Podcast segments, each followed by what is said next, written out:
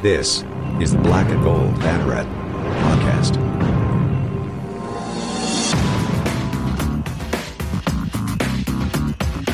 Now, here are your hosts, Jeff Sharon and Eric Lopez. Welcome to the Black and Gold Banneret podcast. Jeff Sharon, Eric Lopez, Kyle Nash with you here. Uh, we've also got Bryson Turner hanging out with us today on what is a, uh busy show. Some we got a little bit of everything. Some big stories, some interesting, not so big stories. We're going to talk about football. We didn't get the chance to talk about uh, uh, uh, Darin Hinshaw because we kind of split it, the shows up. So we'll analyze that in segment number two. We will talk about uh, some breaking news out of women's soccer. A UCF player getting drafted and staying home. We'll tell you who and when and where uh, and uh, a couple other things that we wanted to talk about too. But first, we got to talk about that basketball game last mm-hmm. night. Make sure you follow us at UCF Banneret underscore SBN, Facebook.com slash Black and Gold Banneret. We're also on Instagram and YouTube.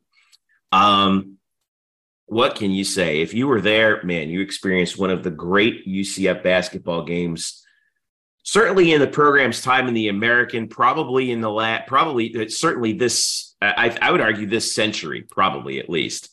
Um, the uh, UCF and Memphis, Penny Hardaway, of course, coming back into town. The game goes to double overtime, and UCF pulls it out 107 104 in a game that had pretty much everything. Uh, the Knights advanced to 13 and 4, 4 and 1 in the American. Uh, Ithiel Horton led the way with 30 points. He made five threes. He uh, uh he in 45 minutes. CJ Kelly, who at times was running on fumes out there, 21 points uh, in 37 minutes. Uh, 12 of 13 at the line. This game just, I mean, it was it was just a slugfest between two high level teams playing, uh, you know, uh, on high level nights. And here, here's the thing that I think was amazing about this game. And uh, Kyle, we're going to start with you here. So UCF gets word before the game. First of all, we know CJ Walker's out for the year. Right. Darius Johnson's out. We know that. Then they get word before the game. Michael Durr has a broken hand. He's going to be gone for a while. So you're without those three guys. Arguably, could argue three of your top four guys coming into the season. Then, on top of it, during this wild game, you're starting Jalen Young at point guard. He fouls out. Your most talented player on the roster, Taylor Hendricks, fouls out with 12 points in 37 minutes. And they still find a way to beat Memphis in double OT. Um, came back from de- blew a 13 point lead, came back from down 14 and still figure this out. I, I just sometimes there's a game that happens where you just at a loss for words, and for me, this was one of them. But what did you think? Man, listen, and and, and th- th- this I wasn't there for this one. Bryson, uh, Bryson was and Nick was, but uh, f- for me, like I would, I would imagine that I would have felt similar as I did to the Michigan game last year, were I in the building. And, and but by the way, I'm sure you UCF fans uh, among that list of adversities that you put out there, Jeff, they would also add the officiating to that list. Um, but you know, we won't do that in an official capacity, but I'm sure the fans would. I'll put it that way. But listen, I, I, I, while, while that all is surprising, listen, I don't know how many games the hot tune's going to start this year, but here's what I do know. This is the proof in the pudding of what Johnny Dawkins was talking about when he said he had the deepest front court since that group that had um, Tacko Fall and all of those guys. That that was made proof pudding, proof in the pudding here tonight with that. Over and above, you know, you're talking about the excellent shooting display.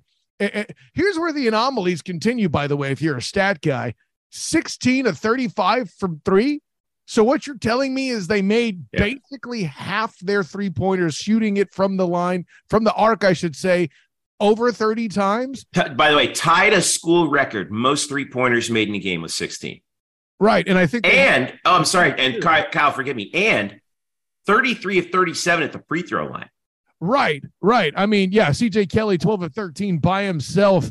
Um, and you mentioned Horton, nine uh nine free throw points as well as Suggs with seven. Suggs is the unspoken uh, uh uh guy too as well. We don't talk enough about him, but he started uh uh here in a situation where he normally isn't in the starting lineup. But this is what we're talking about with a positionless basketball situation. That's right. Just to the extent that their seven footer Michael Durr is out, and it just didn't matter. They still got the win. Now, you know, maybe their rebounding numbers would have been better. 41 in a triple overtime game isn't great, but you know, okay, I'm nitpicking at that uh, nitpicking at that point, right, fellas? Six blocks.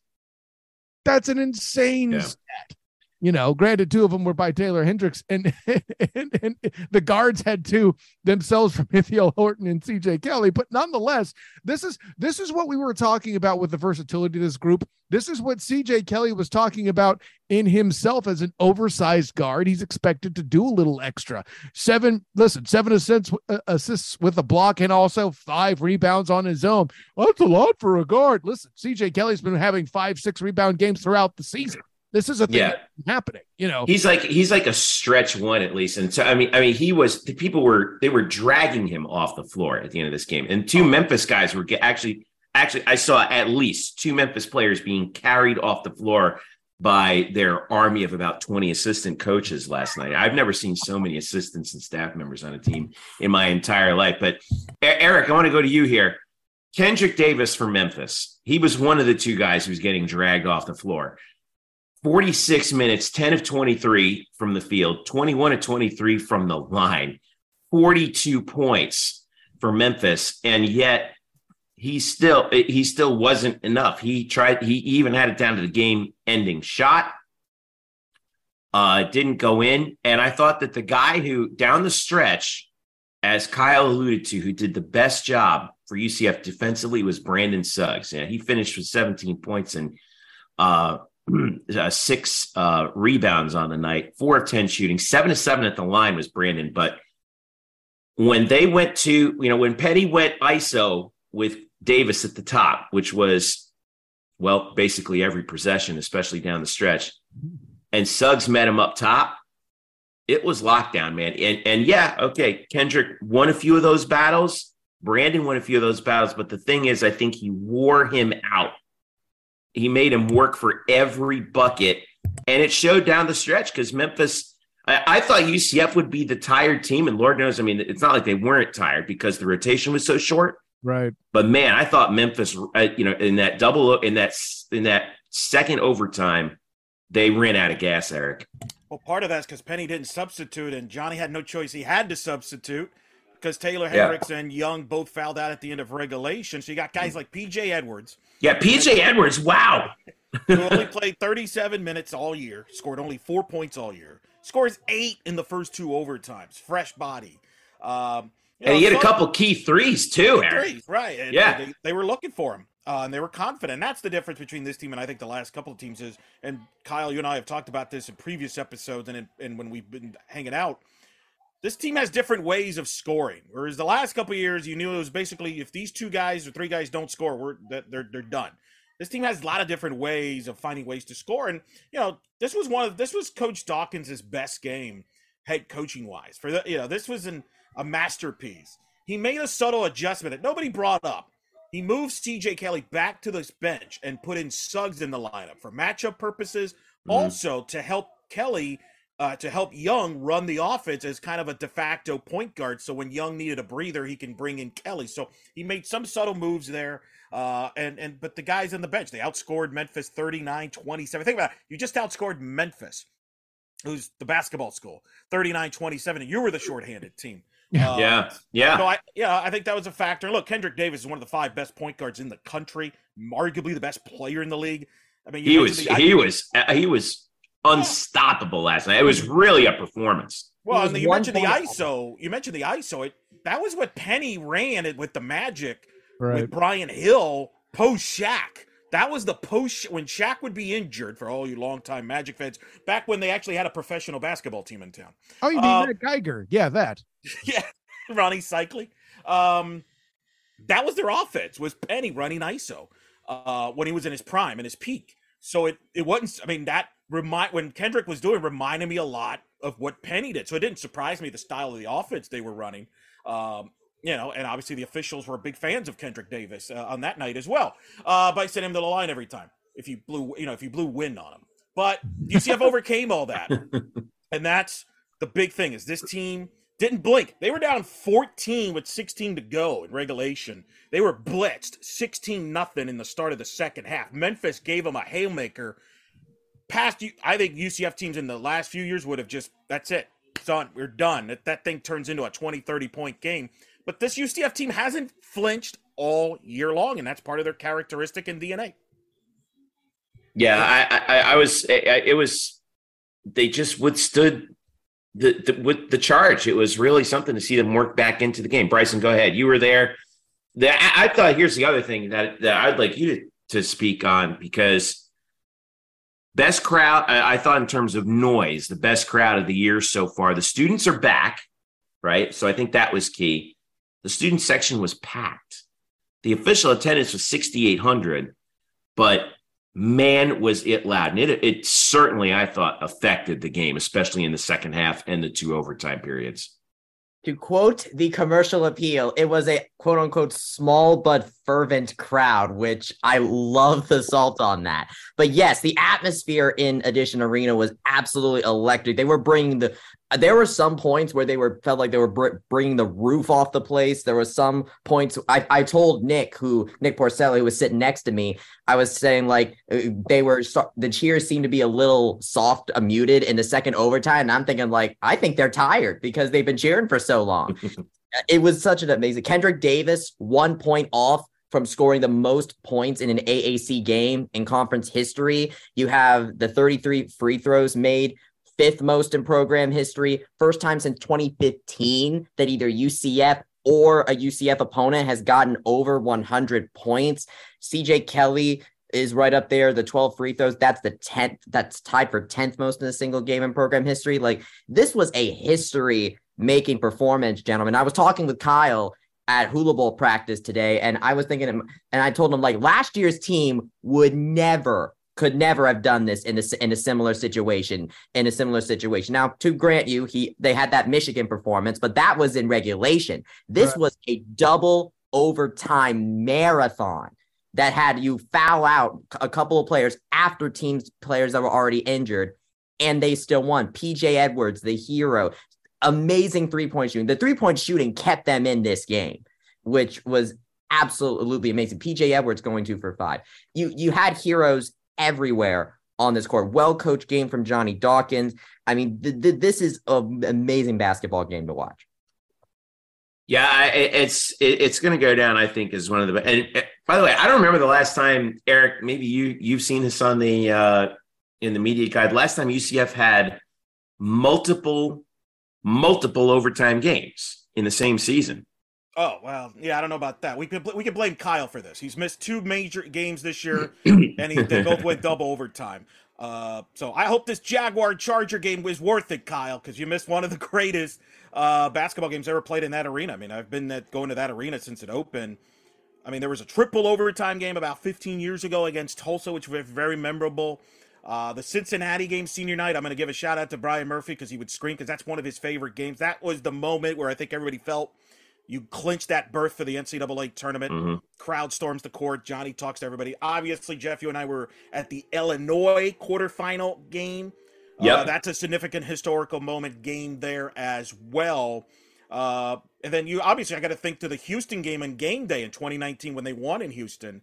Those are some of the that was in Houston. So those are more significant wins. But as far as pure entertainment, drama, emotion, storyline, uh, that game is hard to beat considering how shorthanded UCF was, what this game could mean for the rest of this year as far as the postseason. And I think, and I wrote about this on blackandgoldbanneret.com. Bing! Thank you. You mentioned the crowd. It was a great crowd, and Memphis can scoff all they want. And, you know, look, they'll enjoy drawing big crowds for North Texas next year. Uh, oh. That might. This is a. This Speaking is of a, salt, the, the crowd I thought made a big impact in the game. And the players talked See, about you're kosher. yeah. Uh, but the players made a big impact.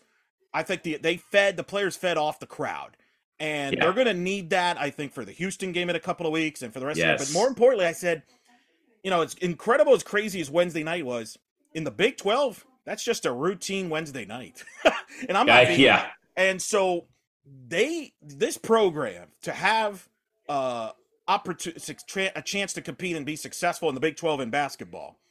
They're going to need that support from the students, from the community, uh, and from those UCF fans that uh, you know like to chat, think they they say they're basketball people, but they haven't been to the arena in forever. Name names, Eric. Come on. I'm just saying. I mean, Kyle Missy double overtime. Anyway, no, I'm just kidding, Kyle. Hey, Um, listen, something's got to pay the bills, Eric. You know that life. I know that life too well. Um, but no, look, that's the atmosphere you're going to need when you move on to the Big 12. And I think also, look, they've got the right coach to go to the Big 12. So we need to end that debate if there was a debate. I don't think there was, whatever. Johnny Dawkins knows what he's doing. And you guys mentioned it. Look at what he's done. And I wrote this on the banner. Ithiel Horton nailed it on the portal. Jalen Suggs, solid pick in the portal. CJ Kelly, you right? People are like, CJ, boom, nailed it. Young, Baton Rouge Community College, what? Might be the most valuable player when you consider the injuries to Darius Johnson this year. Johnny Dawkins knows how to get guys in the portal. And even though he didn't play last night, uh, Michael Durr, he's been a hit. Michael Durr's been solid hit too. Uh, and we'll see now. I think as we'll get into with these injuries, I think we're going to see more of Thioune coming up. Lahat Thioune coming up moving forward. He's the other transfer. Yep. Oh, by the way, you know who recruited Taylor Hendricks, the greatest recruit ever in UCF basketball history? Oh, that's right. That was Johnny Dawkins. So he's the right guy for the league.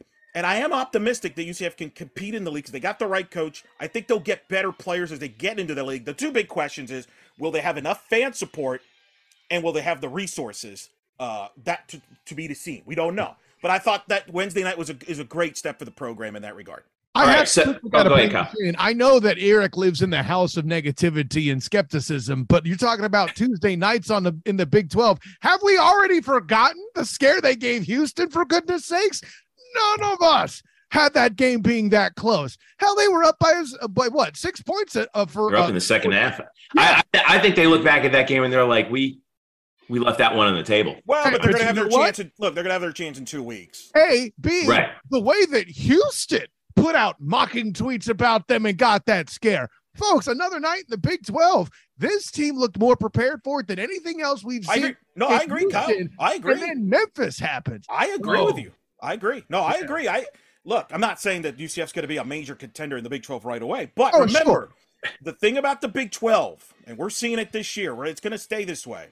You can go six and 12 in the Big 12 and make the tournament easily. You can't do that in the American. And that's you know. Oh, uh, six and twelve. I'm telling you, the way this league's going, the Big 12's probably at a seven-eight bid league pace right now. I mean, it's the it's the Uh, most- 500, 500 in the league. no, no, no, no. Seven and eleven is going to get you in. They've gotten The teams. fact in- that we're yeah. even having this argument displays the point greatly. Right. I mean, Whereas in the American, you don't have that luxury. That's Yeah. why it's what that is the benefit. We Yeah, focus the margin that. of error is small. You have a bigger margin for error. And look, this team beat Oklahoma State, which is one of the other teams that could make the tournament there. So uh it's positivity, positive for UCF. I think hopefully the fans keep coming out. Could be a historic game in two weeks. UCF's never hosted a number one ranked team in basketball at home. Well, let's talk. Let's talk about that because uh, here's the concern that I have. All right. By the way, interestingly enough, look at the net rankings, Eric. Mhm. UCF, by virtue of beating Memphis last night, jumped two spots from 37 to 35. Memphis, by virtue of losing the game, it actually helped them more. They jumped three spots from 57 to 54. But like you mentioned, number one, Houston. They're, number one in the net. They're number one in the in the polls. They're coming in two weeks on the 25th, but there's still two games between now and then. Uh, the first one is with the team that UCF is tied within the conference standings. That's the Tulane Green Wave, who are 11 and 5 on the season, 4 and 1 in the conference. That game's going to be on the road in New Orleans. And here's the thing with that gets that that I get worried about is this game is in two days. It's on Saturday at 2 p.m. ESPN Plus. And you got to make sure after this double OT meat grinder that you just went through that is your already limited rotation rested enough to, for that game.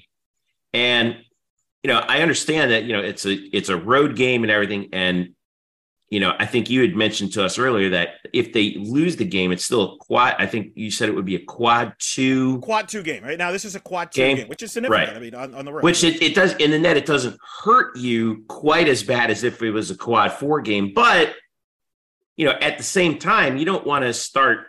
You know, it, you you don't want the win at Memphis to beat you down the road because you're constantly behind the sticks in terms of rest and making sure you, you all your guys are 100% because it's a long conference season.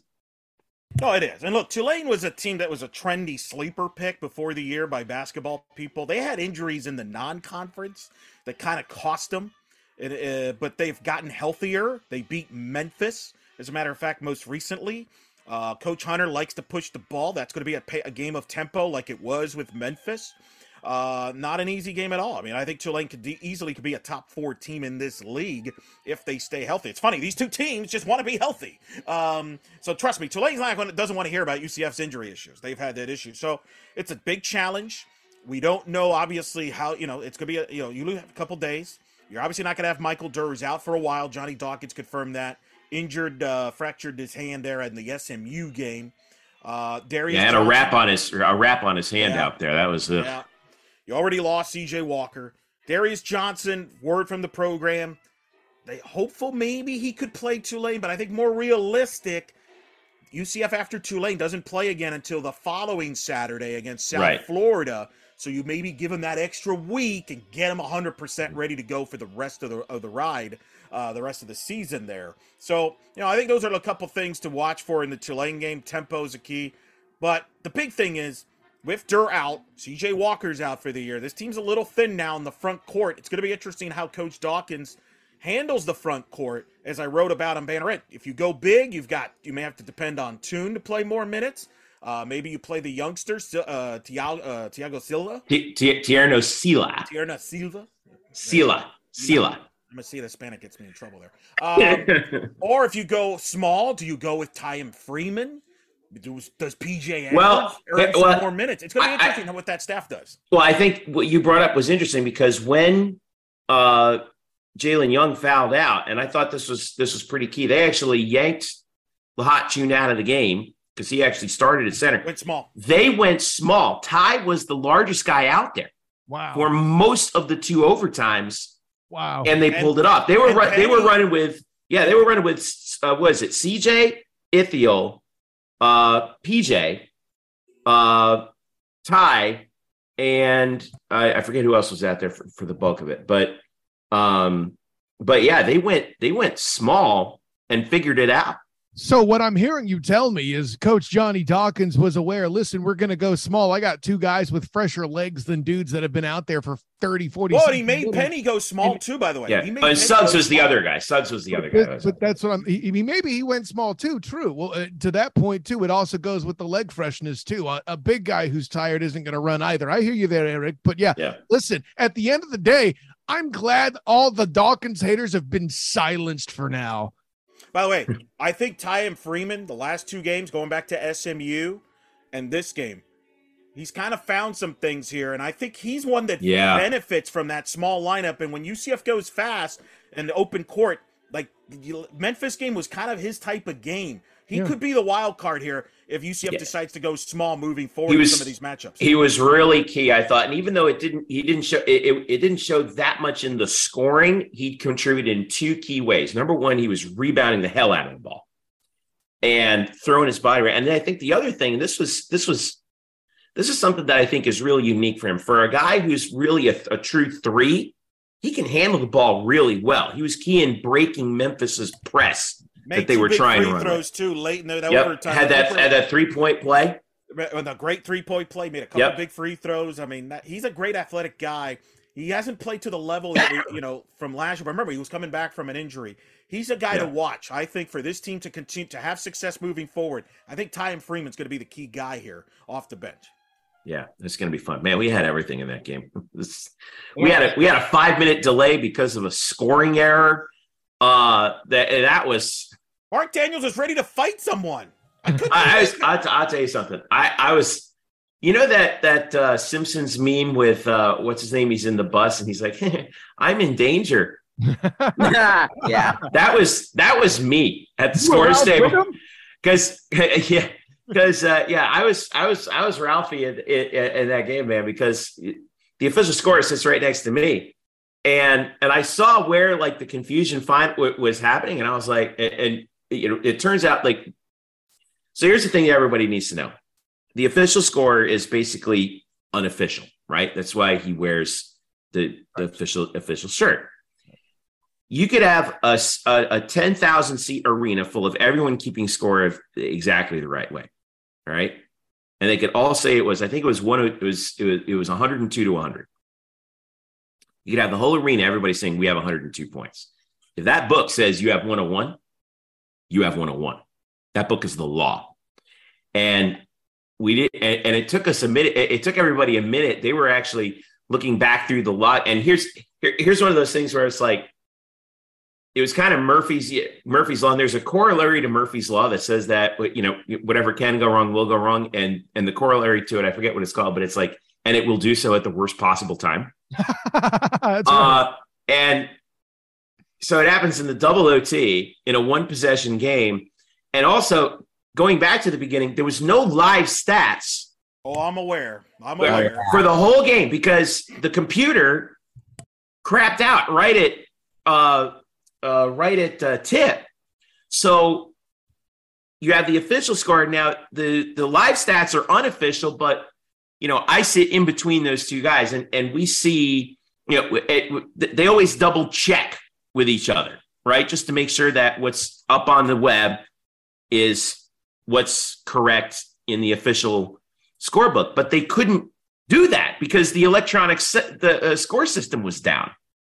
So everyone was running around trying to figure out what it was, but finally, you know, it was believe it or not, it was it was Ty's three point play um, that was the was where the point was missing. It was the free throw after that, but we figured, but we figured it out. All's well that ends well. I saw. I I, t- I tell you the truth, man. It was it was it was an entertaining few minutes. I don't know about the folks on TV who were probably oh, like, "Oh my gosh!" I, I, I was, uh, but I was. Uh, it was a pretty entertaining few minutes down there. Let me tell you. But we figured was, it out. We got it right. We got it right. I, kind of overheard it. I was listening on the radio, which was entertaining on the radio broadcast. I'm actually, folks, we're hoping to have Taylor Young for the site some point this weekend. He's traveling.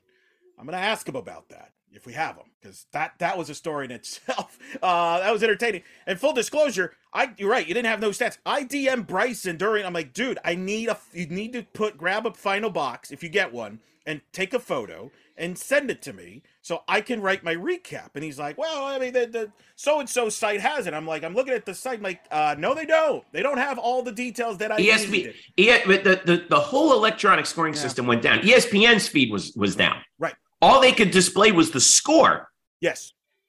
You know, yes. the score and the time. They didn't have any any numbers. It, and it's what's funny is it was rough. Yeah, listen to the radio because Mark, uh, for those who don't know, he's professional, keeps his own book. Yes. Yep. Uh, which is a very old school, At, like you know, credit. It, like if you're uh, young broadcasters out there, yeah. keep your own score because yeah, we That's learned because we never had electronic monitors in the old arena, so we right. did it ourselves. Exactly. Yeah, right. And so that I listened to him because I knew that was the only I knew he had that because he's told me that I've seen him. He's shown me the book. Yep. So I actually tuned into the audio because I knew he was going to give me stats. Where because I once you know it was verified, I confirmed the stat tracker issues through Bryson and company that were at the game. I'm like, all right, I need to get some details so I can help figure out in my head how am I going to write this. Little did I know that would go into double overtime and I would be writing till two in the morning. But hey, there you go. We won though. It's all. It was why. Hey, look. I'll we bottom line is we got it right. We got it yeah, right. Jeff, I will say this: when you, we when we were up there, when you said near the end of the first overtime period, because I remember this specifically, you said first overtime, like you like there are X minutes left. I got right yeah. when first overtime's over. You jinxed it, Jeff. You. I. By the way, that's the second time that's happened this year. And Alex Cesarano, who's who's in charge of uh, in-game experience for UCF, he's like Jeff don't do it. Don't say first overtime. Just say overtime. And I asked him after the actual game. I said, I said, I'm not trolling, man. I'm just, I'm just curious why. I was, and he's like, it's he's like uh, you're, he's like it's you're 100 percent accurate. There's nothing wrong with that, but don't jinx it. I was like, But right, you're killing me. Smalls. and then but then I said it. Uh, I said it with one minute to go because I, I always give the one minute warning. You know, one minute to go in the first overtime because you know there's a non-zero chance you can go to another overtime, and I'm trying to get it right first. That's my first job, and and it, the second I said it, I was like, oh man, I'm gonna hear No. Alex. I know where this is going. And Jeremy Panagos, who runs the game, sits to my right, he like tapped me on the shoulder. He's like, "You did it again." I was like, "Oh my god." So I take full. I take. I take. I accept full responsibility That's for a pretty intense, uh, stressful night in the table there by everybody. Holy. Uh, it's, it's stressful for some. For me, it was a blast. Oh my god, it was incredible. What a game!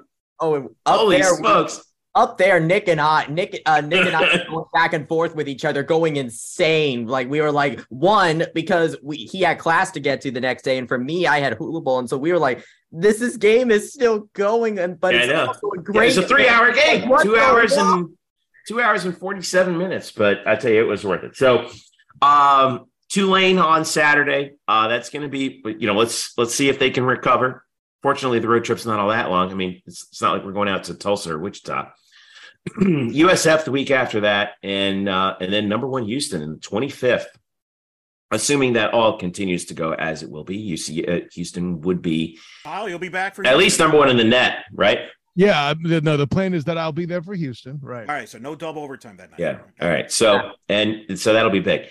Uh, we got to talk about the women real quick, who had a decidedly less entertaining time uh, uh, with their last game. Uh, they did play Houston, and uh, UCF's old uh, assistant Ron Hughey at Houston, but the Knights have now lost three in a row in conference and lost eighty to forty-two uh, on Tuesday to Houston after they lost by uh, five to Tulsa uh, at home in a tight game, but. Um, it- I, I man, I don't know what happened here, but um, they fell down early, and it was just a a, a, a stampede of turnovers uh, for this game. UCF turned the ball over in a 40 minute game 38 times.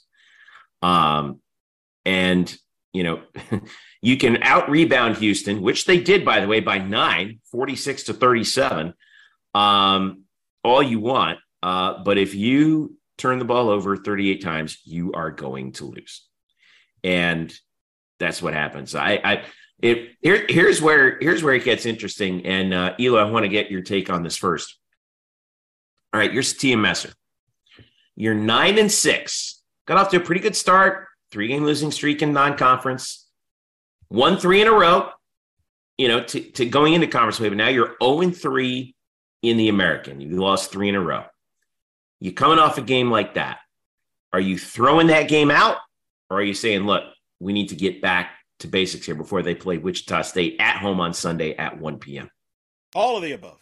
All of the above. Well, you got to choose one, man. You got to. You only have so much time.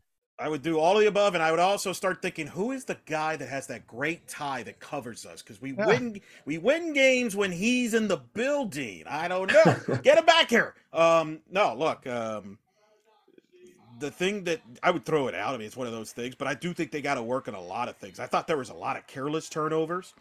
Uh, I think they panicked once they fell behind. They started just chucking the ball, not really moving the ball. Mhm. And look, they're going to have to understand this. Teams are right now gunning for them. Like the Houston player, they interviewed a Houston player after that game, and they said, "We I hadn't beaten UCF since I've been here." Every team now wants to get. They got payback. the they got the crosshairs on their back right now. They Yep. want to get UCF back for the last handful of years. Uh, because UCF, let's be real, the past years, UCF has had their way in the league for the most part, except for like USF and maybe in one other team or whatever. But they usually win and they've won with a swagger. And now teams are trying to get back at them. So you, you come back home against Wichita State on Sunday. That's the good news. Just get back, get that first win in the conference, and maybe everybody can kind of exhale. But Kyle, we've talked about the depth of this team. They don't have depth inside, and teams are starting to try to exploit some of their youthness, especially in the backcourt. And Houston did that very well by turning them over as many times as they did. 38 turnovers turned into 47 Houston points. Right. And, and, well, I'll say this. You talk about the lack of depth. It's not in the front court anymore. Listen, Nate Hutton and Desto are a thing. Taylor Gibson may be a raw player, but she comes Yeah. in and handles business. Yeah. Um, and that's, uh, by the way, forgive me, Kyle, but real quick, to your point, UCF is 11th in the country in rebounds per game and seventh in the country in offensive rebounds per game. So you're absolutely right about the front court. Right. Yeah. And, then Rachel Ranke comes in and, and does some stuff. She's a guard, but I, don't know why, other than the fact that she has an ability to get super hot shooting, which she's done twice in two of their wins.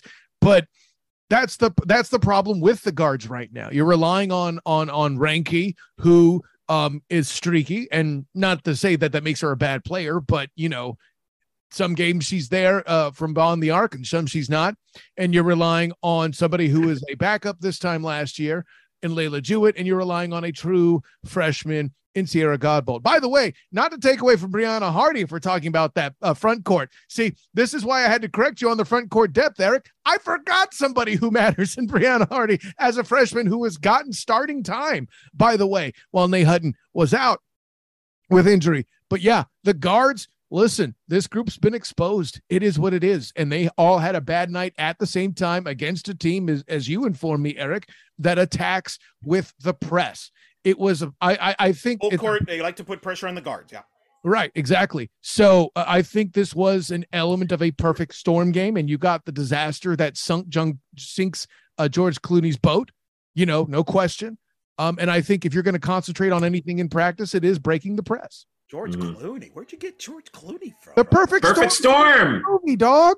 I'm an Ocean's Eleven. You know, Murph leaves and no one knows anything about movies. that's true. Don't you dare say no one, sir. That's true. So By the way, first I mean- time, first time UCF has started 0 and 3 in the American since the last coach's first year. Coach Abe's first year, yeah. Things did work out after at the long run there. So, you know, 0 and 3. That was the last time they started 0 and 3 in the league. Hopefully they don't start 0 and 4 against Wichita. Bri- uh, Kyle, I'm starting to worry. I gave you all the credit for last year's conference championship. I'm starting to worry that maybe you weren't the reason they won the league. I'm just worried. I'm just Man, I, I, I, I'm sorry to disappoint you, Elo. Well, hey, in my defense, you know, according to you, I haven't been there enough. So, you know, I mean, That's true. If- You don't if have a these- full picture yet. if these bowl listen, the bowl committees need to get with uh, Coach Messer and do a better job scheduling next year. That's that's what it is. Well, uh, like Eric, like you were saying, I mean, this is a big home back to back that they're going to need in order to in order to figure this out and figure this out quick because they have um, Wichita, like you mentioned, and then two days, and then uh, on the and then two days off on the schedule, and they have Tulane at home. So, what are you going to do? I mean, is is this the time that they can you know figure something out, move forward, or Right. you know, d- does the injuries and the depth, you know, really What and again, Cause a problem get again. that first conference win, and everybody can excel. Because what happens is the mo- if you lose again, now it's like it's just like an anchor. You know, it's this thing in your back, and it just carries and carries. Tulane's very good, by the way. They nearly beat LSU earlier this year. Uh, that will not be an easy game either. So and I'm telling you, Bet none of these will chops. be. Yeah. Say what? You better bet they're licking their chops. Yeah. Mhm. Everybody Mhm. is. That's the thing. Everybody smells blood. Yep. Yeah. All right. Well, we'll keep uh, we'll keep an eye on that one for you as well. But you know, the women at home, listen, they're going to need some fan support too. I would love to see a crowd just like the men's team come for a women's game because that can make a huge difference, especially for them. You know, and hey, you just never know. You just never know. All right, we're gonna take we're gonna take a quick break. When we come back, we're gonna talk a little football. We have not touched yet upon Darin Hinshaw being named the offensive coordinator at UCF. What does that mean uh, for UCF's offense, and more specifically, what it means for Gus Malzahn? That and more when we return. This is the Black and Gold Banneret podcast. Welcome back to the Black and Gold Banneret podcast. Jeff Sharon, Eric Lopez, Kyle Nash, Bryson Turner with you here. Uh, coming up this coming this weekend, if you're heading down to Disney, make your way over to the uh, Wide World of Sports because the UCF cheerleading team is going for the UCA National Championship once again. They are three-time champions, uh, national champions, and they're going for it again uh, this uh, weekend.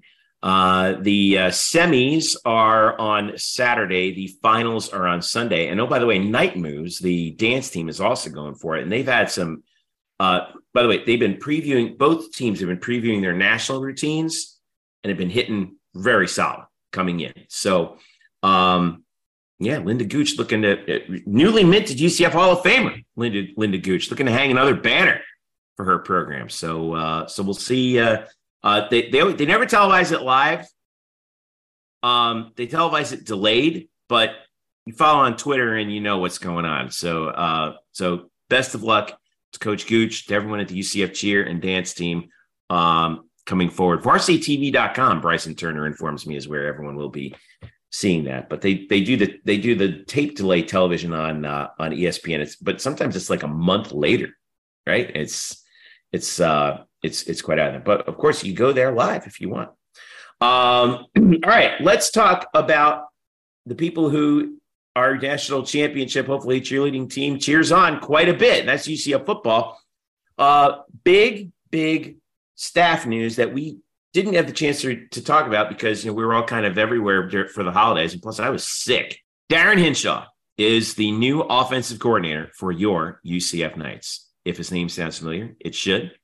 He played quarterback here for four years, uh, from 1991 to 1994. Uh, Bryson and I talked with former UCF head coach Mike Kruczek uh, around the holidays. He talked briefly about Darin Hinshaw. We have a full breakdown of it on the site, including um, including the bit from um, Coach uh, from Coach Kruczek. But he's really Darin has bounced around a lot. He was at Cincinnati. He was in Middle Tennessee a long time ago. He spent a while at Kentucky, and uh, uh, and also at Tennessee. Uh, was most recently the offensive coordinator and play caller at UAB this past season. And that was the year after he was at UCF as an offensive, excuse me, as a defensive analyst, he said in his press conference, working with the defensive staff. It's interesting for an offensive coach working with the defensive staff, but, you know, I think that that was actually quite helpful because he actually worked close with uh, T. Will and also UCF's new defensive coordinator, Addison Williams. All right. So uh, Hinshaw comes back. He is the offensive coordinator at UCF at his alma mater. It's actually his fourth stint at UCF. He was a quarterback coach under Kruczek. Of course, he was a player before that. And then the analyst bit. And now this is his fourth uh, fourth stint at his alma mater. But this is by far the most responsibility he's had since he was the quarterback, actually, out there on the field. He said it was his dream job. Um, and uh, and yeah, you can be- you can certainly believe it. And Coach Malzahn was quite clear, um, Eric Lopez, about the fact that um, that he was, you know, he wanted a guy who said who he said he could who could develop quarterbacks and push the ball a little bit more vertically down the field. And this falls in, and, and the hiring of Hinshaw certainly falls in line with that. Although, if you look at the numbers of the teams that he's coached, they've certainly been more, a lot more rush heavy, especially in at Kentucky. But Hinshaw has a very diverse offensive background as well. Uh, and in addition to that, here's the thing Darin Hinshaw is going to call the plays now. And that's a big change. Uh, Coach Malzahn said about midway through the year, he decided that, you know, calling plays is just going to be too much. He wanted to offload some of that and focus more on some of the more CEO type um, uh, issues that uh, and and tasks at UCF. And so it was difficult for Gus to do that, but he decided to hand hand it off. I mean, he's been calling plays ever since he was a high school coach at Arkansas, and uh, and and now Hinshaw is going to do it. So, your reaction to the hire? What's it mean? I I think it's great. Uh, credit to all sides for making it. For Gus to hey saying, you know what, I got too much on my plate in today's college football world. It's crazy with all the portal stuff and everything you got to follow and you bring in a guy in Darin Hinshaw. I mean, you mentioned it. The two issues that I think you could say from UCF offensive standpoint, not enough vertical passing game. Well, Darin Hinshaw knows all about that. Nobody. I mean, you and Bryson spoke to Mike Kruczek, his old coach, his old coordinator, uh, who was a th- knew a thing or two about vertical passing game. So I'm excited about that. Developing quarterbacks, I definitely think Darin Hinshaw is needed for that. I personally don't believe the quarterbacks were really that developed well last year. I think that'll be fixed now. I also like the fact Darin Hinshaw is not a guy that has an ego. And he said in the press conference, I'm okay, ta- you know, working with people and ideas. So while he will call plays, don't let's not make make any bones about it. This will still be Gus Malzahn's offense. He may not call the plays, but they're not going to all of a sudden run a completely different offense than they've been running. Now, yeah, yeah, we're not going back. We're not going back to the air raid anytime soon, is right? but I like that, and remember, he was with Gus's staff, Gus, a couple years ago, and I think that made an impression on Gus. I like the fact that it's an alum. I think that will I I can tell you it's generate a lot of excitement from maybe some of the older UCF fan base. Uh, maybe not, and, and I do think one thing I've learned because we have this hire and we have the baseball hire.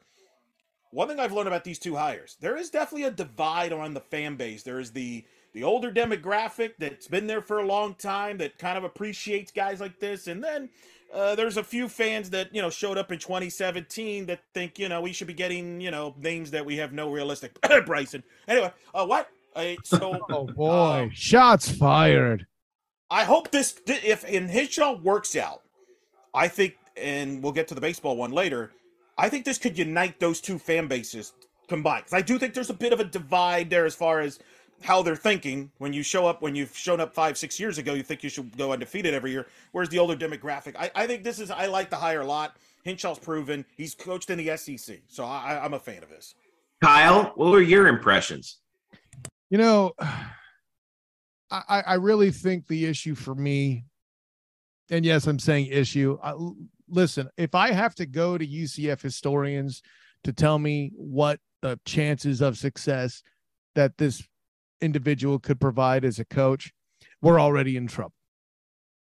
Um, you know, the the coaching resume and the coaching talent in the room we don't exactly know yet because there's a jump that needs to be made to to to the Power 5 and the Big 12 here, you know, a conference that albeit while they were completely waxed in the uh, uh in the title game was in fact in the title game.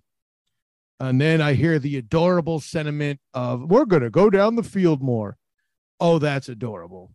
Um, listen, I know a lot of people may want to see that, but at this time, the way this team is made up, there is going to have to be some heavy recruiting for that to happen. And we've had the conversations on this show about the beef and the turnover that's taken place and the turnover that must happen to um, bring that line even back to where it was last year. And they had their share of struggles. At the end of the day, the running back room, despite the departure of Isaiah Bowser, who looks great at hula bowl practice, by the way, um, is is going to be tough, but still palatable. The, the adjustment of the receivers is going to be relatively low, especially with transfers that have come in.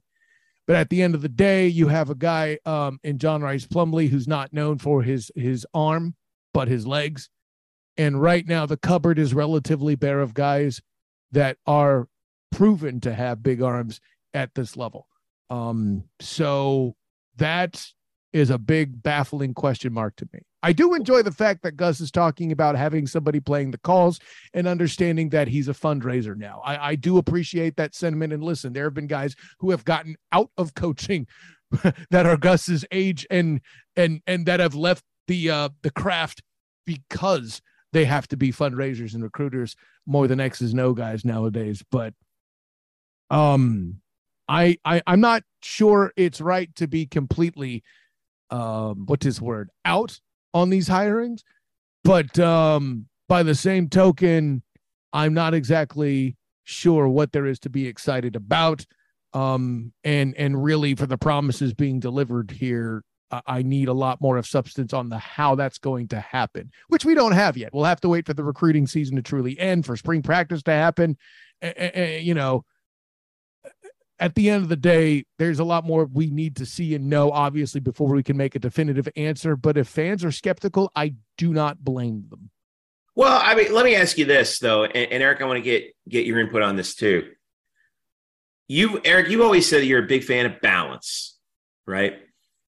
Hinshaw at UAB last year. All right, and, and, let's throw let's throw the Kentucky timeout because it was you know it, it was weird with with Mark Stoops, but last year UAB set the following school records: total yards in a game over uh, close to 5,700. They averaged 438 yards per game, but set a new school record with 3,000 total rush yards. They averaged 235 on the ground per game and 200 through the air. All right. Um, again, it's a it was still a run heavy offense there, and and he's going to be coaching what is at least right now being built as a run heavy offense now. Now, my question for both of you guys is: Is that because it's built that way and this is what Gus wants to do? Or is that because of a number of other factors? For example, the defense did not force a lot of turnovers last year. Gus likes to take shots right after turnovers, right? He wants to get those extra possessions and put you up against the wall. And the other thing was, you know, in the second half of the year, we had all those road games, you know, I mean, let, us take Gus at his word here. You know, maybe it what it, it it did kind of get a little overwhelming. And when you're kind of and when you're in that mode, you keep going back to what you're comfortable with because you know that's that's that's what works for you.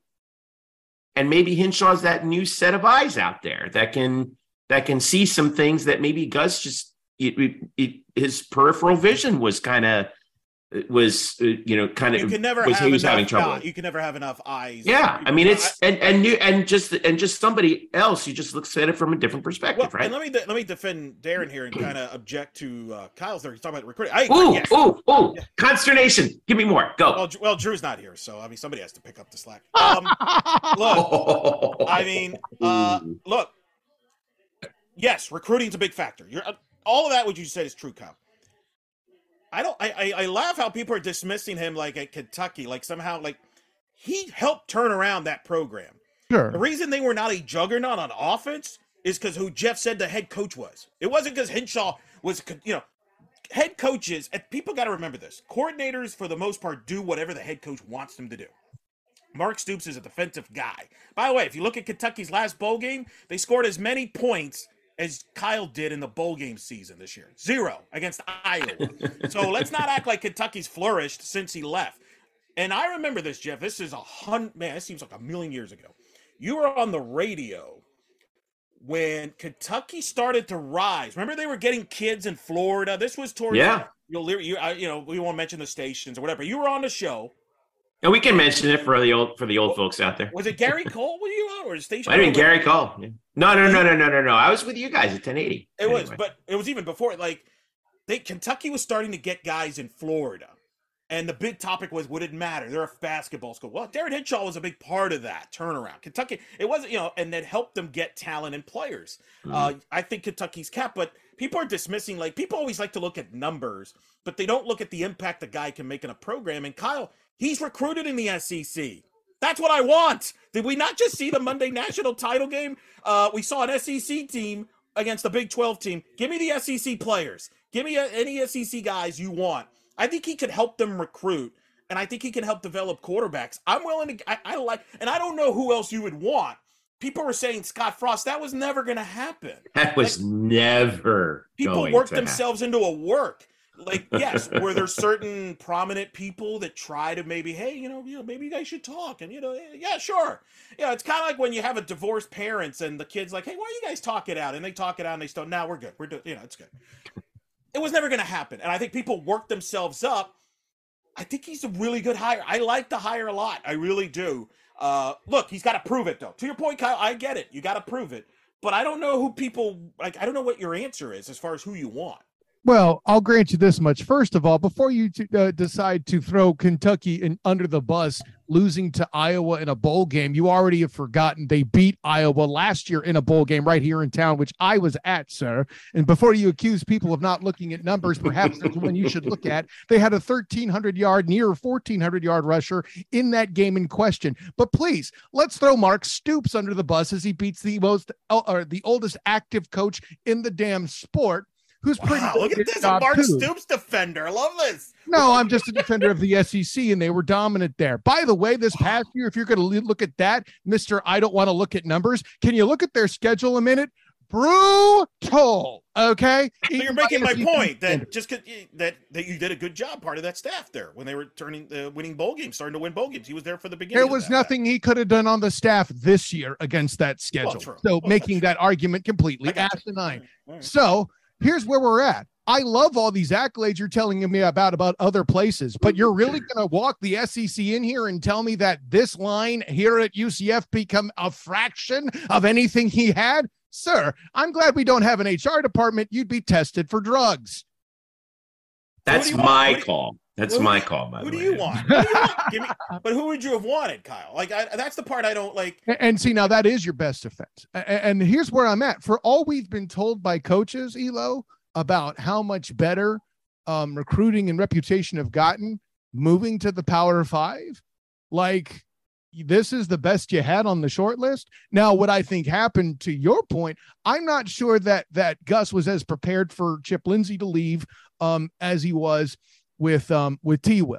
A- a- and everybody, listen, we all know when when Gus hired T. Will to be part of his staff as his defensive coordinator that he was going to be an up and comer. When they did what they did earlier in the season and the buzz started, we knew it would happen even sooner. And when the defense trailed off, we were kind of fooled for a minute that it wouldn't, and it still did anyway. But the punchline's this from moment one, we knew that T. Will was going to be a rising star. The guy that used to be at Troy wasn't really sure he was going to move, and then he did. So I think there's an element of surprise there. Also, perhaps perhaps the next person on the list that he was looking for, maybe he got a couple a couple no's on the way. I, I don't know about that either. The process took a little longer than we thought it would, and maybe it's because some Zoom calls just didn't go the way that that you know Gus would have wanted them to.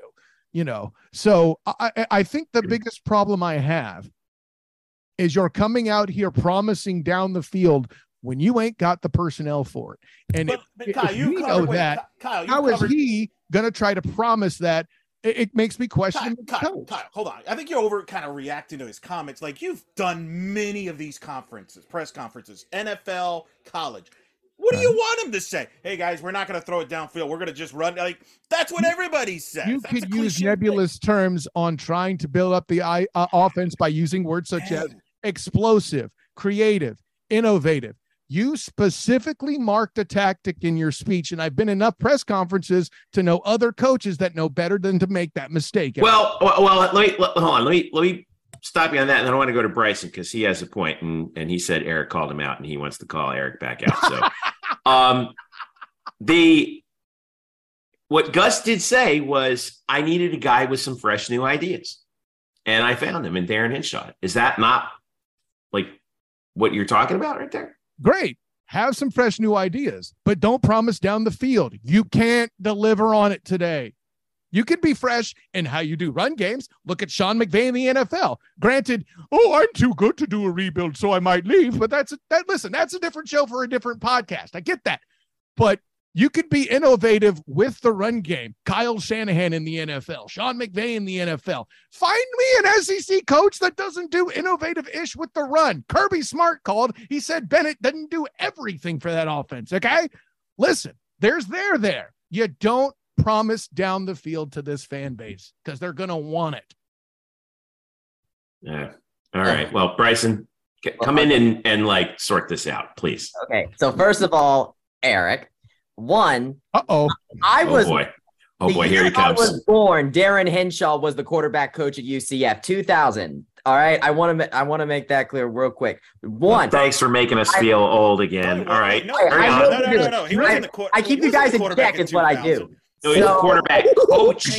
Yes. Please so, look, That's what that's what look, Bryson as said. someone- As someone that has that come into this around that time, d- Uh, one thing that I remember that I saw a lot of people want is they want to see UCF people come back. That is one thing that I've seen a lot of people. People, wanted McKenzie Milton to give to be a to be a coach on this staff. That's one Right. thing I've noticed is that Fair. people want UCF coaches to come back to their alma mater. They want people that are invested in this program. Why do you think they were annoyed about when Scott Frost and Josh Heupel left? It's because they just jetted to the next Power Five job they can get. With with so far with Gus, and then with Hinshaw because of his history, you have people that are invested in the success of this program. And then as far as the change goes, I mean, you mentioned the down the field stuff.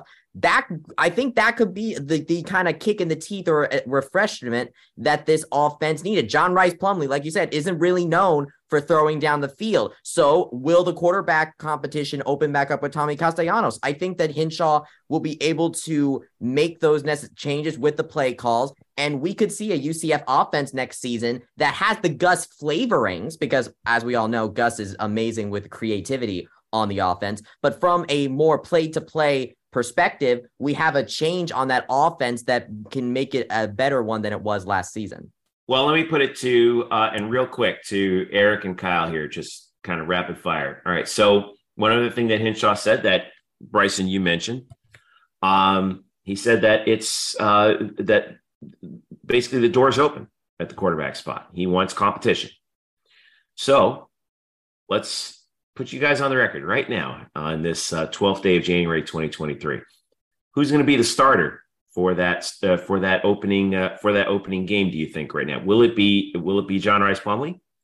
Could we see Tommy Castellanos finally get the ball? Could it be Timmy McClain?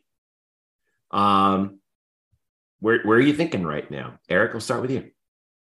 I'll stick with Plumlee. And by the way, real quick on the Bryson point about McKenzie Milton wanting to be a coach.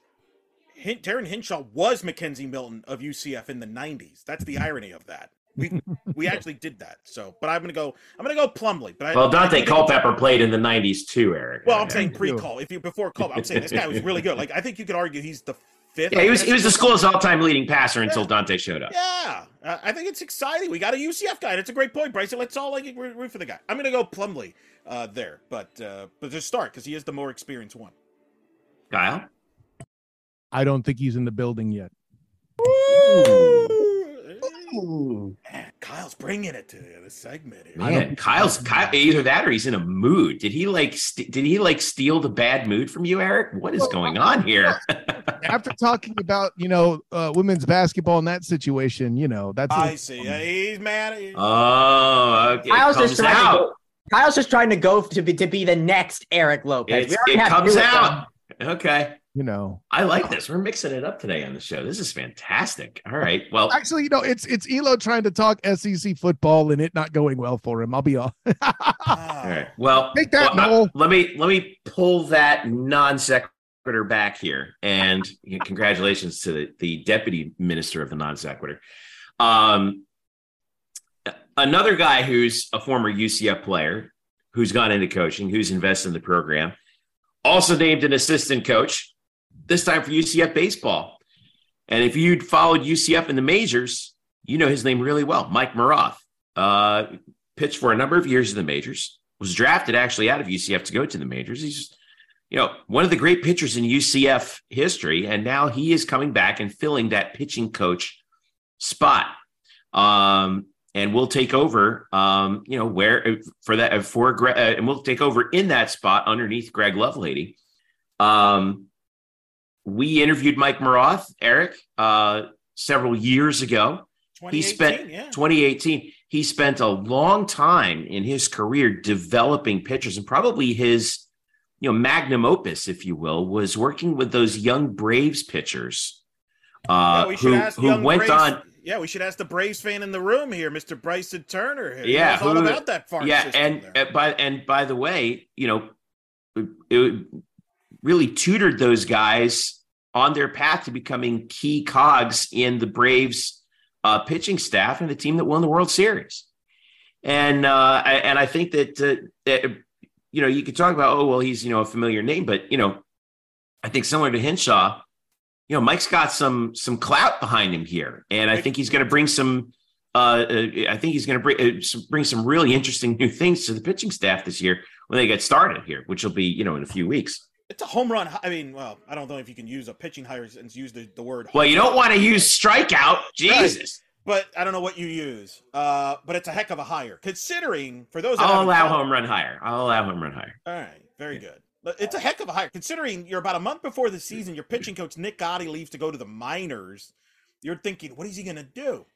And he brings Mike Maroth, who's regarded as one of the best minor league pitching coaches. I mean, when that news leaked by Kendall Rogers, D1 Baseball, there were baseball Braves fans and there were former players. They're like, man, that's a, uh, I can't believe it. Like That's a Braves good get. Yeah. Right. That, that's a, I mean, Bryson, you're a Braves guy. A lot of Braves fans were mad when this news came out. Oh yes, they were. Like you got to understand the type of guy they're losing here. First of all, he's been the pitching coach for AAA Gwinnett for a few years now, but during his time with the Braves, he's worked with the likes of major league pitchers like Ian Anderson, Joey Wentz, Kyle Muller, Bryce Wilson, Bryce Elder, and the granddaddy of them all, the 2022 MLB wins leader, Kyle Wright. The, the, this is the type of, of guy he he worked with all those guys and now he's going to be coming down to his uh, to his alma mater. But one aspect of his job description that I think is very interesting is when he initially joined the Braves, because he started his coaching career with the Tigers organization. He first came to the Braves as a minor league rehab pitching coordinator in 2016, 2017. And I find this aspect uh, interesting because what has been one issue that this UCF pitching staff has had over these past several seasons now, it's injured pitchers. Connors that one. Connor's Connor's yeah, Connor Staine, Colton Gordon. I mean, last the injuries, and then of course Zach Bennett and Nick Vieira were both uh, relief pitchers were that were out last year with injury that I think arguably really hurt their bullpen. To have somebody that has worked with these minor league pitchers on rehabbing and effectively rehabbing is huge for a staff like this. And I would argue, by the way, that this should be called a knuckleball hire because considering the timing that this has happened, this was a, a move that I think that was very. This one broke late, is what you're saying. Exactly. So it's what exactly because Nick, change. Right, exactly. It's a change. I think that they need it, and I think that it's a brilliant move when you lose a pitching coach like Nick Audi to the professional system and the minor leagues, you go to the minor leagues to bring your next guy in and for such a fast turnaround. So absolutely brilliant hire. Yeah. Um, here's what I think is an interesting part about his resume here. Uh, in 2015, the Braves uh, he he was with the Braves as their minor league rehab pitching coordinator.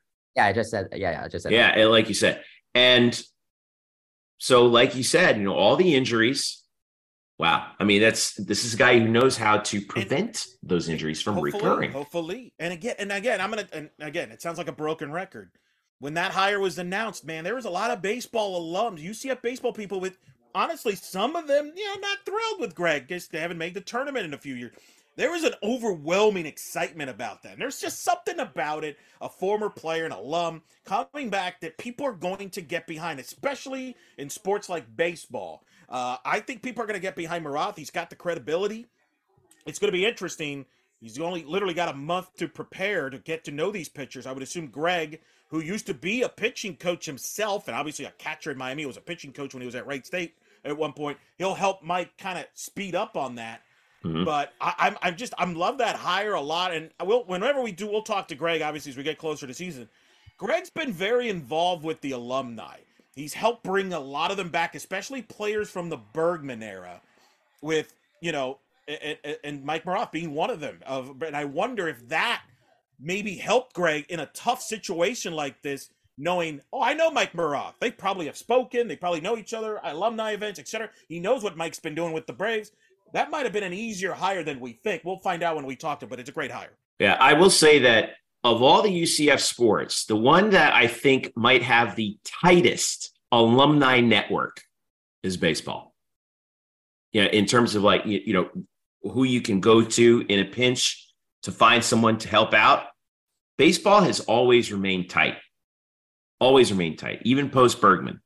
And especially I think that's since key. Greg's arrival, especially yeah. since Greg. Greg's and Greg's been job. key in, in in keeping that network intact and know. that's important. I know it's a theme throughout. We've mentioned it with the basketball fans, mentioned it with Hinshaw. You're going to the Big 12. You're going to need that support on uh, uh, in the stands, but you're also mm-hmm. going to need it behind the scenes when you're going you, into the Big 12. And you, are going to need, and if you're going to win in the Big 12, you're going to need major league talent, and you're going to need somebody who knows how to coach major league talent, and that's exactly what Mike Maroth is. So, uh, congrats to Mike. Looking forward to seeing what he can do with the staff this year. Um, UCF baseball just uh, you know, a couple weeks away from getting ready to start. All right, we come back. We got a few more things just to wrap up here on the Black and Gold Banneret podcast. We have a UCF women's soccer player getting drafted in the NWSL. A couple other things to talk about as well. Stick around. We'll be back. This is the Black and Gold Banneret podcast.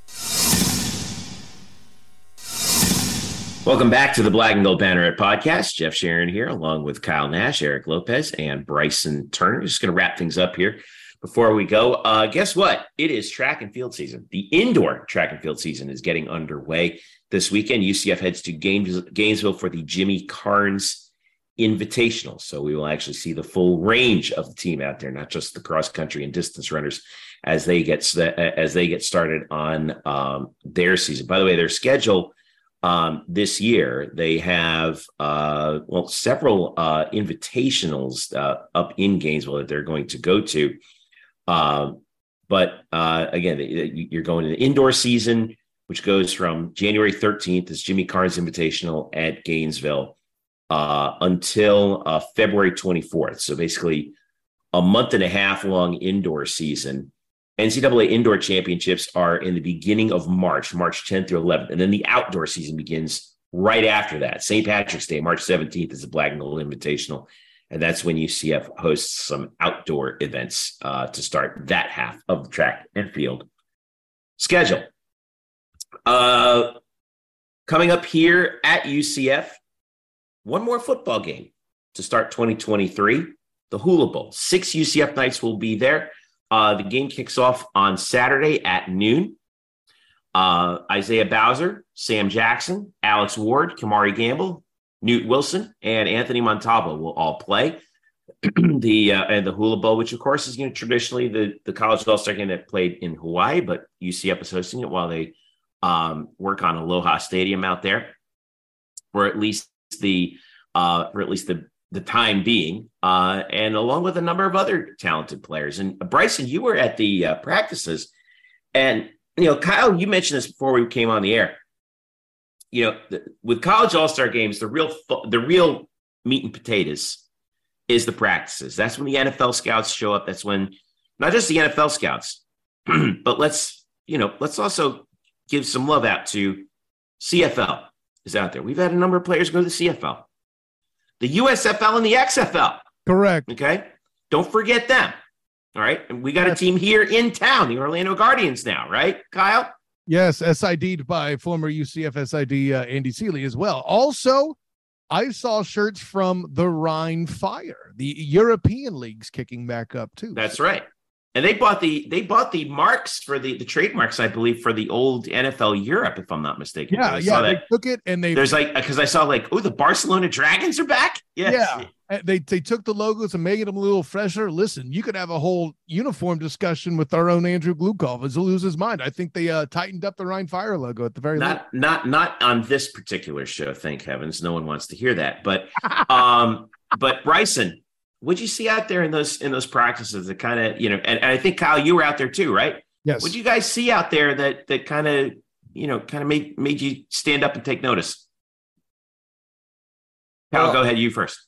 Well from the ucf perspective it's very interesting observing you know some of the guys in play. Like um i remember you know for me the big thing when i walked in on monday isaiah bowser may not be the biggest back but he moves like the smaller backs um and has more size than them obviously right? And and and I, the big part of it for him is going to be show off that uh, to show off that versatility. You've heard me say a bazillion times on this podcast and uh on night shift on the black and gold banneret youtube channel as well.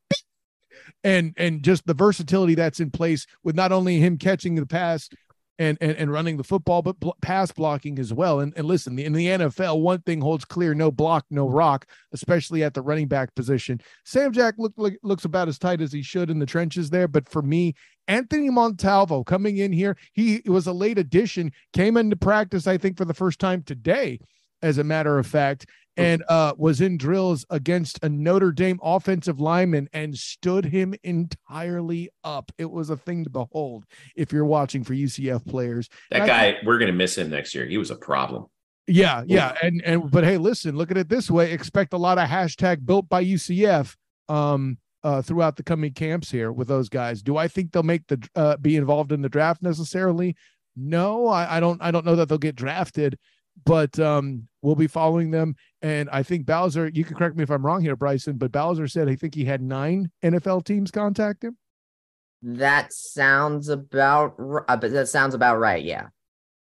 Oh, my Giants are one of them. We could use a nice. Uh, we could use a good backup to spell uh, Saquon Barkley here and there, just in case. keep Dolphins the... can use a running back. Period. Actually, the Dolphins could use Isaiah. Matt, we need him Sunday. Is he available Sunday? We could, you know, anybody, you know. Well, it's actually very interesting because one thing that Bowser was talking about, he said he was actually going to be going to train after the Hula Bowl. He's going to go train in Las Vegas, apparently, where his agent is. Um, one other aspect about NFL is if you go back to our video on the Black and Gold Banneret YouTube channel, we talked to Alex Ward after the first practice on Monday, and it actually took him a while for him to get over to us because he had a pretty lengthy conversation with a scout from the Bucks. He said in that video.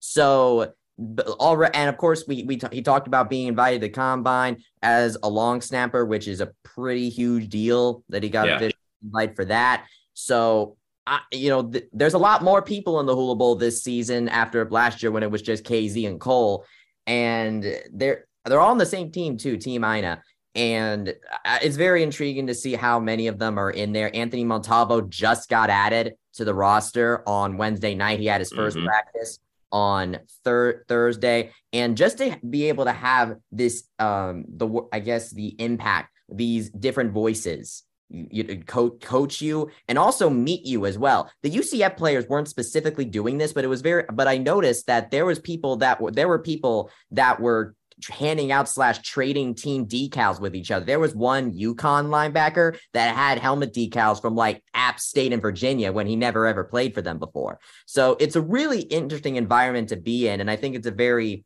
I think used useful and enriching environment for these UCF players as they move on to the next phase of their football careers or audition. Yeah.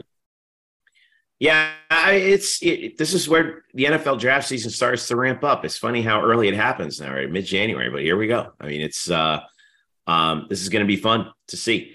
Um, by the way, speaking of moving on to the next level, some news that dropped right before we actually started recording this podcast from the world of women's soccer. Kristen Scott, UCF women's soccer star, has been drafted and she will be staying home with the Orlando Pride. She goes 41st overall. Um, and uh, I mean, this is, you know, what more can you possibly say? It's going to be great to see Kristen remaining at home.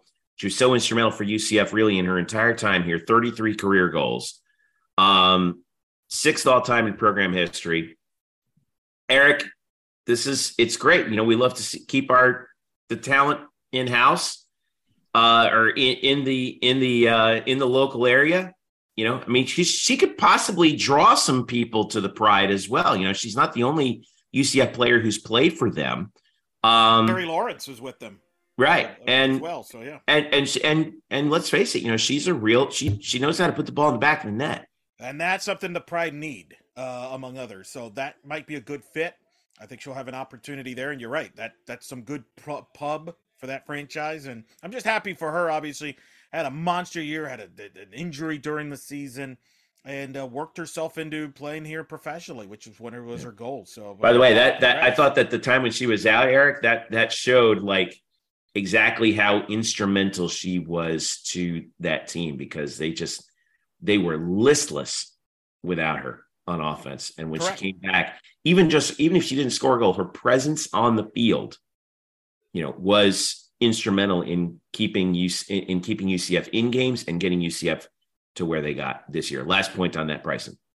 Yeah, I just wanted to say I, I, think it's honestly the irony of this is hilarious to me because I remember talking to Kristen for my profile that I did on her the for the black and gold banner.com during the during the season. Thank you, Kyle.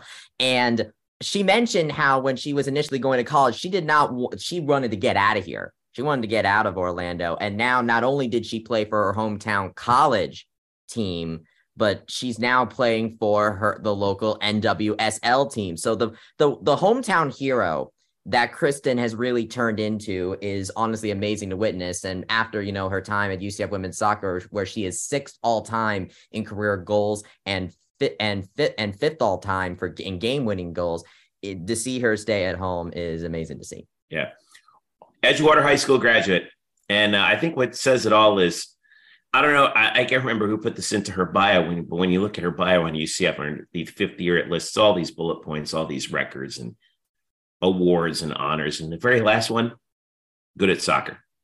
Kristen Scott is good at soccer. And by the way, the family's got to be excited because her sister Kaylee's on the UCF team and might likely have a role next year in trying yeah. to replace her sister.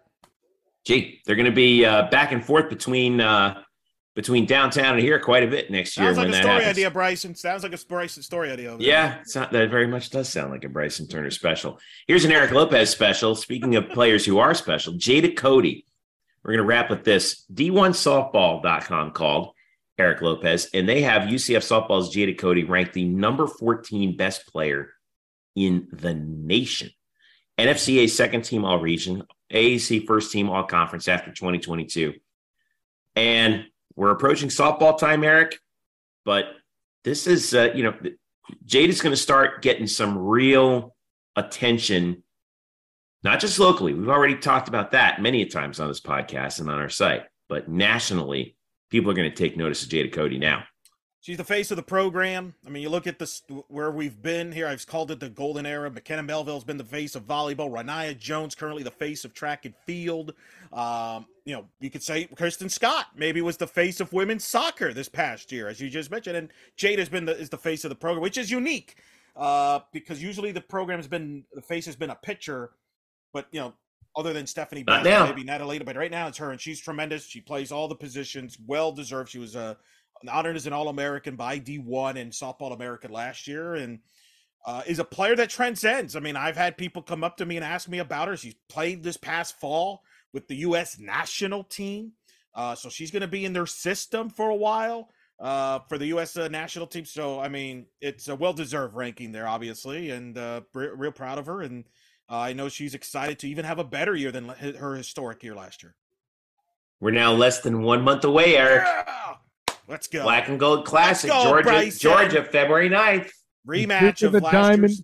That's right. The Duke of the Diamond is hype, boys. You don't have to worry about a vertical game on the softball in there, Kyle. There we go. You don't go. Uh, but yeah, softball around the corner, baseball. I mean, it's going to be getting really busy. Tennis gets going next week. Be on the lookout. YouTube channel, right, Bryson? We're going to have tennis previews next week. We had John Roddick. We recorded with him. We might air that on the pod where we talked movies. Speaking of, we tur- Jeff, you wanted movie content? Uh, we provided that with John Roddick. I was going to say someone's going to have to fill in for for for for uh, for Brian, like you know, all these years later. Come on, I'm in the room, dang it. Yeah, Now, if I want, if I want, if I want something from you, uh, it, it's going to be, a, it's going to be a good dad joke. It's going to have to be that, you know, By the way, salute to Kyle Nash. He or will a be- Bing. A salute to Kyle, by the way. He will be covering the National Football League wild card, the game of the weekend in the playoffs. It's not that nonsense in Tampa. That's not definitely not the game in Buffalo. That's a that's a scrimmage. Mm. no, he's gonna be at the game of the week in Jacksonville for the LA Chargers against Two quarterbacks with brilliant hair. Fair. Absolutely. Justin absolutely. Herbert and Trevor Lawrence, two of the two young quarterbacks with brilliant hair going at it. It is a it's going to be a nonstop Pert Plus commercial.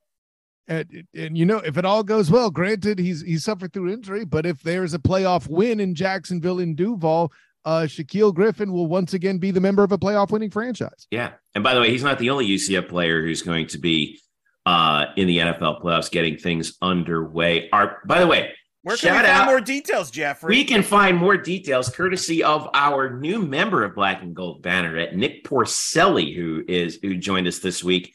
Uh, he's a UCF student, and uh, he actually went through the NFL regular season uh, and the uh, excellent performances from UCF players. Recapped all those, and he previewed the NFL playoffs. The UCF alumni will be in the NFL playoffs. Shaquill Griffin, obviously one of them. Of course, everyone looking forward to see what Gabe Davis does for the Buffalo Bills. We remember what he did the last time he was on the field for an NFL playoff game. He set a new NFL record with four touchdown catches in one game in that unreal thriller in Kansas City. Even though he came out on the losing end of that one, it was really an amazing performance. So we'll see what he's able to do with Josh Allen, who I think will who I think will represent the AFC in the Super Bowl. That's just me though. Well, maybe not me. Though not just me. Maybe there's a couple of you people, guys might. actually. Yeah, a lot of people. Actually, But- I, I am on record on the Student of the Game podcast agreeing with you, Jeff, just for the record. Um, Yeah. By the way, as a side note, Game Dave, Gabe Davis also officially has currently the long play, longest play of this NFL season. Was it a Sorry, vertical pass? which, which one was it? Um, it, I I believe it was yards after the catch rather than a vertical pass, sir. Okay, just check. whatever we'll take it all right and that'll take us to the end as we as we run after the catch right to the end of this show uh thanks to kyle the sotg on twitter thanks to eric eric lopez elo thanks to bryson it's bryson turner follow our new guy nick porcelli he's at nick porcelli two, the number two, Nick Porcelli. Also, don't forget to follow uh, Andrew Glukov, Stat Boy Drew. We got some amazing photos from our amazing photographers, especially from that thriller in Memphis. We'll be pumping those out on our Instagram channel, instagram.com slash black and gold banneret. Follow us collectively on Twitter, UCF banneret underscore SBN. Don't forget our YouTube channel. We can see all the latest interviews, especially from the Hula Bowl participants from UCF, youtube.com slash black and gold banneret as well. Uh, what am I missing? Oh, yeah, facebook.com slash black and gold banner. We're everywhere on social media here on this platform, and we really appreciate you guys following us and listening to this podcast. If you uh, if you like what you hear, please leave us a review on whatever platform your choice, Apple or Android. Uh, make sure you tell your UCF friends about us as well, because we love to hear. Because I'm, you know, look, there's a lot of content we're going to be talking about in the next year. This is the biggest year of UCF sports coming up. Eric, what do you think? Maybe ever? moving to the Big Twelve? Yeah, we still got a lot of stuff to go here in the we next still got months. we got man. we're gonna have a lot of st- we're gonna have a lot of stuff to talk about over the summer. I was just thinking about you know now that it's a new year, I was planning this out. We're gonna have to talk about the a new conference in every sport. Gonna the NCAA Division One transformation committees and how that's gonna recommendations how that's gonna affect UCF. One of them, by the way, Bryson, you were really thrilled about this one. The volunteer coach position for and Eric, you too for Yeah, softball and baseball. softball, and no more, no more volunteer. They're adding a paid coach. Yeah. That's huge. full time. Full time Yeah. starting July of 23. That's significant. Softball and baseball have a fourth assistant. This will impact also volleyball. This impacts a lot of the different sports. Is that why Yes. Drew's not here? Is Drew just getting ready to apply for these jobs? Is that why he's not with us? Is that Hopefully not, but he, you know, you know, all right, all right, but no, that's big. That's a big significant news uh, in the coaching. That's going to really make this off season and all these sports uh, like baseball and softball really significant because now you have an extra assistant to play with. So that's big, big Yeah. news. Among everything else, as we head into now less than six months away from July 1st when UCF moves to the Big 12 conference, we will cover every angle of it for you right here on the Black and Gold Banneret. For all of us here, I'm Jeff Sharon saying thank you so much for listening. Enjoy this weekend. Enjoy the basketball. Enjoy the NFL playoffs. Go Knights, charge on. Go See you next week.